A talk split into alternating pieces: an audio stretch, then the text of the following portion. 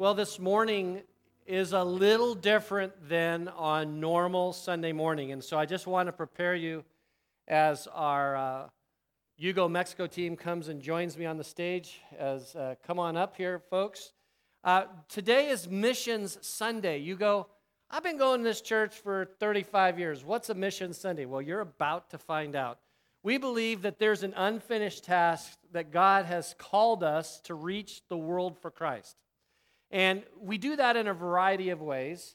And uh, so you've heard from the Lildrigans. Uh, they've been longtime missionaries with us. This is part of the team that went with us this summer to Rosarito, Mexico, where we built a house uh, for a family, which you'll see in a little bit. You'll hear about some of the testimonies of what God has done. But this is a good looking crew. Now, I, I, they don't know I'm about to do this. It's second hour. Life is good you know, I made it through the first hour, so let's just mix it up. So, first of all, I bet every one of these people up here probably, you know, thought about, I want to go, but. And I bet you, you sitting out there at times, I'd like to go do something for God and build a house or, you know, work with kids or, you know, do sports ministry. Uh, but, and you have a but in your mind, like, oh, but I can't do this. So, um, how many of you, and we'll, let that, we'll play a show of hands, how many of you, one of the concerns was like getting all the money together and going? Raise your hand if that was a concern. But you found a way of doing it and you got there. How many said, but I got like four or more kids? How many of you had that problem? Like, how do I do with all my kids? All right, just want to raise them higher. Actually, I want to make sure because, like, how many kids went? Four. Four yeah, their oldest didn't go, but you know that's all right. He, he you know, um, and what was the youngest? Three. All right, so we're establishing age. They must be at least three. All right. Um, who's the oldest on the team? Who's over sixty? Bobby, how old are you? 66. So from three to 66, you can go. All right. And actually, if Lodrians want to go, we'll take them too. All right. So, um, so that age isn't money maybe is an issue, age wasn't an issue, how young. Um, what about like, but I'm out of the country? All the teenagers just step forward. All the teenagers. I'm out of the country, and like, what about like bathrooms, things to get my hair done, you know, sanitary conditions? Was that any issue? Raise your hand. I know at least two of you. Two of them, if we're honest, that was a little bit of a big deal. All right, you can step back and now, um, how many of you said, but what what talent could I use? So I'm just gonna I'm gonna say your name and you did something because it went from sports to children's whatever. So you guys did a lot of what? Sp- soccer, sports, and you happen to play soccer, right? And were they better than you or not? A lot better, right? But they're pretty good, all right? And um, we have you guys like what did you what did you you did you hang out with like on a roof did you know dangling for your life or were you safer than that and did something else? What did you do? I had fun. You had fun so there you go. I mean how good does it get? You don't have to be involved just have fun all right? Um, and so this just didn't happen because we all showed up. First of all i want to thank uh, kevin green come up here. Um, he, he was the team leader who kind of pulled all this together, and uh, we couldn't have done it without him. And where is Stephanie? Stephanie, thank you for letting him go. She has two kids under the age of four, and uh, thank you. All right, so he was our team leader this year. Thank you, Kevin, so much. All right. Next year, Dave Anthold, step forward. He'll be our team leader, and. Um, And uh, he's the one, when you see this video, that he put a bunch of stuff together, uh, and he was great. By the way, Will is back there. Wave, Will. He was there. All right, thank you. Okay. Now, um, you say, but I know mission stuff, you got to, like, you know, know the four spiritual laws, do evangelism, lead people to Christ. I don't know Spanish. What skill did you, you, you, and you have? What did you guys do? Especially, you're going to hear about you. So, what skill do you bring to the table if you go to Mexico? Construction. Construction, so you can build stuff. All right?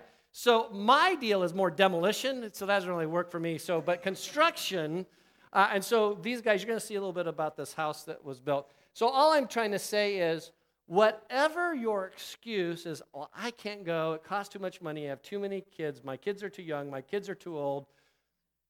I'm pretty sure we can answer pretty much any anything that you're kind of confronting. And if we can't answer the question, Adam, please stand up. This is Adam Williford from YUGO Ministries. He'll be out at the booth. He can answer every other question that we can't answer. And uh, he was one of, one of our team leaders that worked with us in Rosarito this past summer. Thank you, Adam, for coming up and uh, being with us. As you know, our theme was called, if you haven't figured out what the theme was.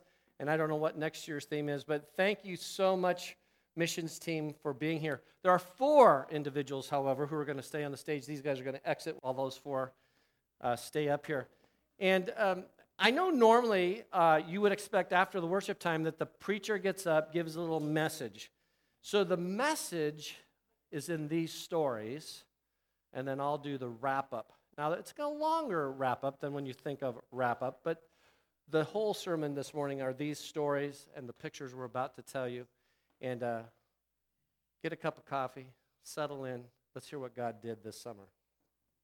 Okay, so God will put you where He needs you when you least expect it.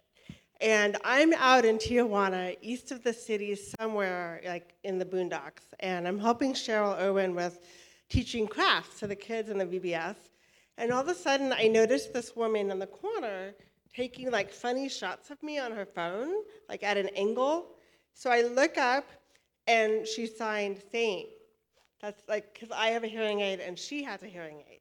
So I'm like, oh, finished. We totally connected and bonded right away. You know, she's alone in this village, the only deaf person that we know of. Um, and so we bonded right away.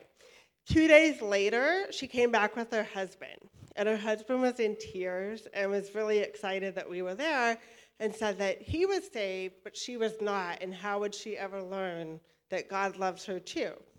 So um, as our caravan is going to pull away, we're like 10 cars deep outside. Um, I'm like, hold on. So I go inside and share with her the gospel in a mix of American Sign Language and gestures with her husband and the women of the church. So she accepted Christ right there. Yeah.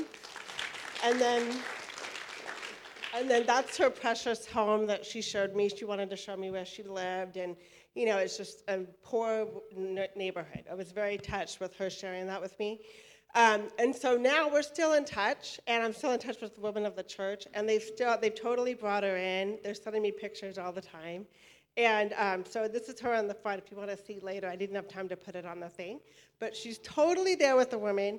She is now coming by herself without her husband, and she is um, she actually brought a friend with her to church to share with her her precious church home. So, pretty awesome.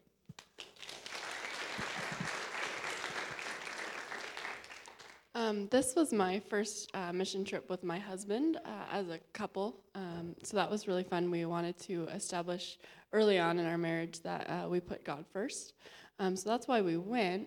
But prior to going, I, like John said, had a lot of doubts of, well, why would God want me to go, and what what can I bring?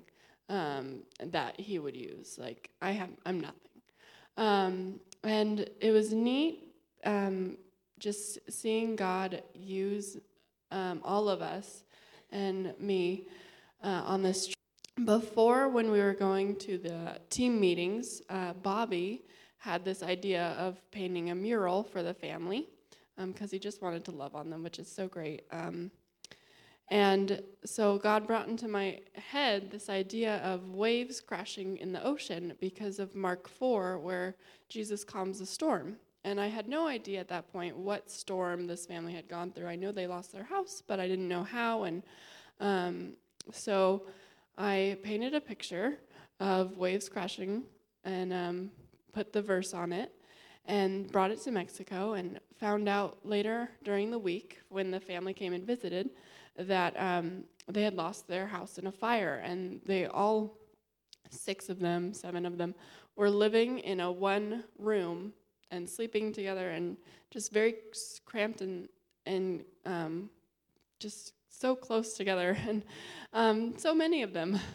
and it it really was neat to see God um, calming the storm through us coming there and building them a house, and then um, later on, some of the team members came up to me and said how seeing the picture really reminded them too that God's still calming their storms because I didn't even think about my team members like how they're still going through storms too. So it's amazing how God uses us on missions trips to reach people and we don't really see that often in our busy lives, but when you take the time to go on a missions trip, you really see it. So that's what's cool.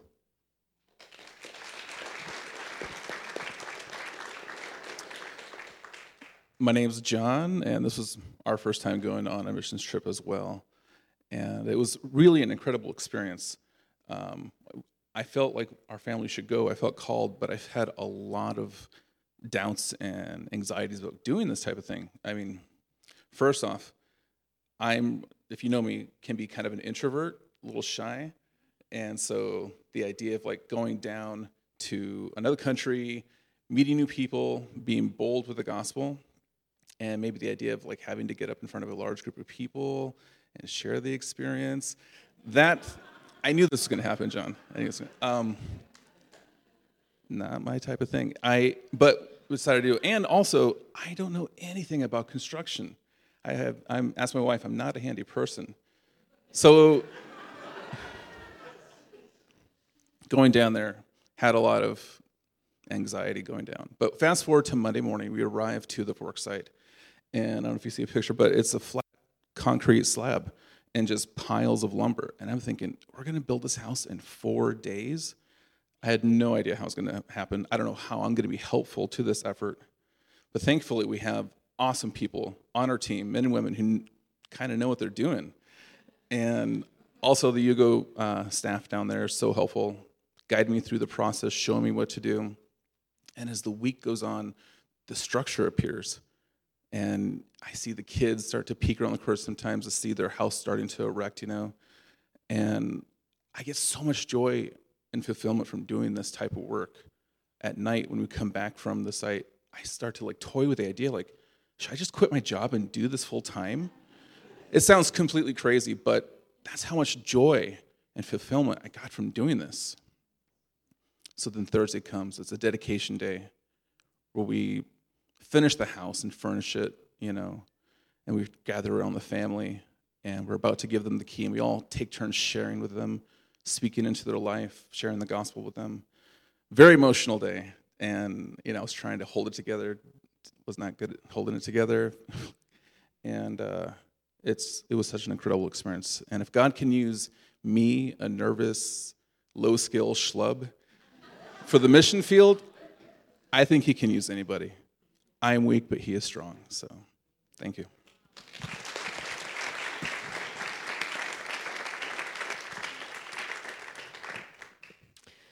Wow. We came back from this mission trip all changed. Um, it's it had been about 20 years since I had gone on the mission field and had been praying about when was the right time to bring my children back and let them experience what I had experienced. Um, God called me about when they announced this trip for this last summer, and I have a three year old, and I was going, Lord, what am I going to do with my three year old? And he said, Oh, just drop him off at your sister's in Denver. Just ask her, and she'll let you. And she did. So I literally, the day before we drove off, I flew him to Denver and flew back in the same day so we could drive out the next day. And on top of this, my husband was probably in the busiest work time of his life, and we didn't know if he was going to get to come, and it all worked out. So I would just like to tell you about this family. Their house had burned down. They were living in a little tiny, tiny bedroom with no front door. It had a curtain and they had an outhouse.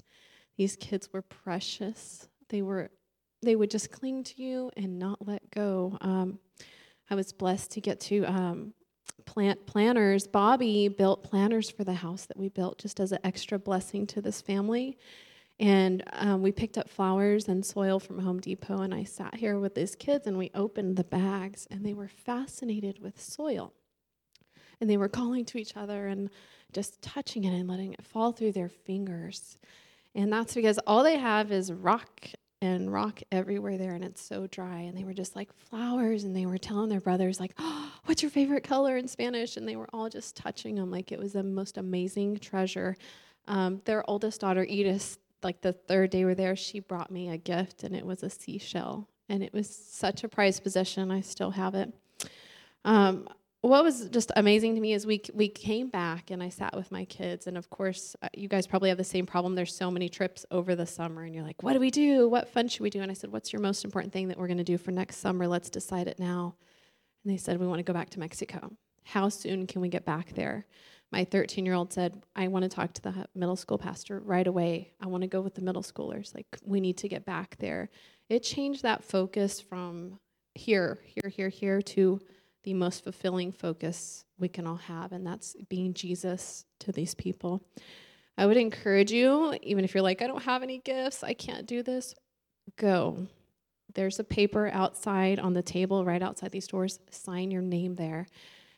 God will bless you in ways you cannot imagine. And there's something that happens when you serve with your church family, when you're out there and you're working together and you're building these deep relationships, God just moves. You will come back a changed person. I challenge you to go sign that form when you walk out of here and then join us. We have a luncheon in the well if you're interested and want to get more information.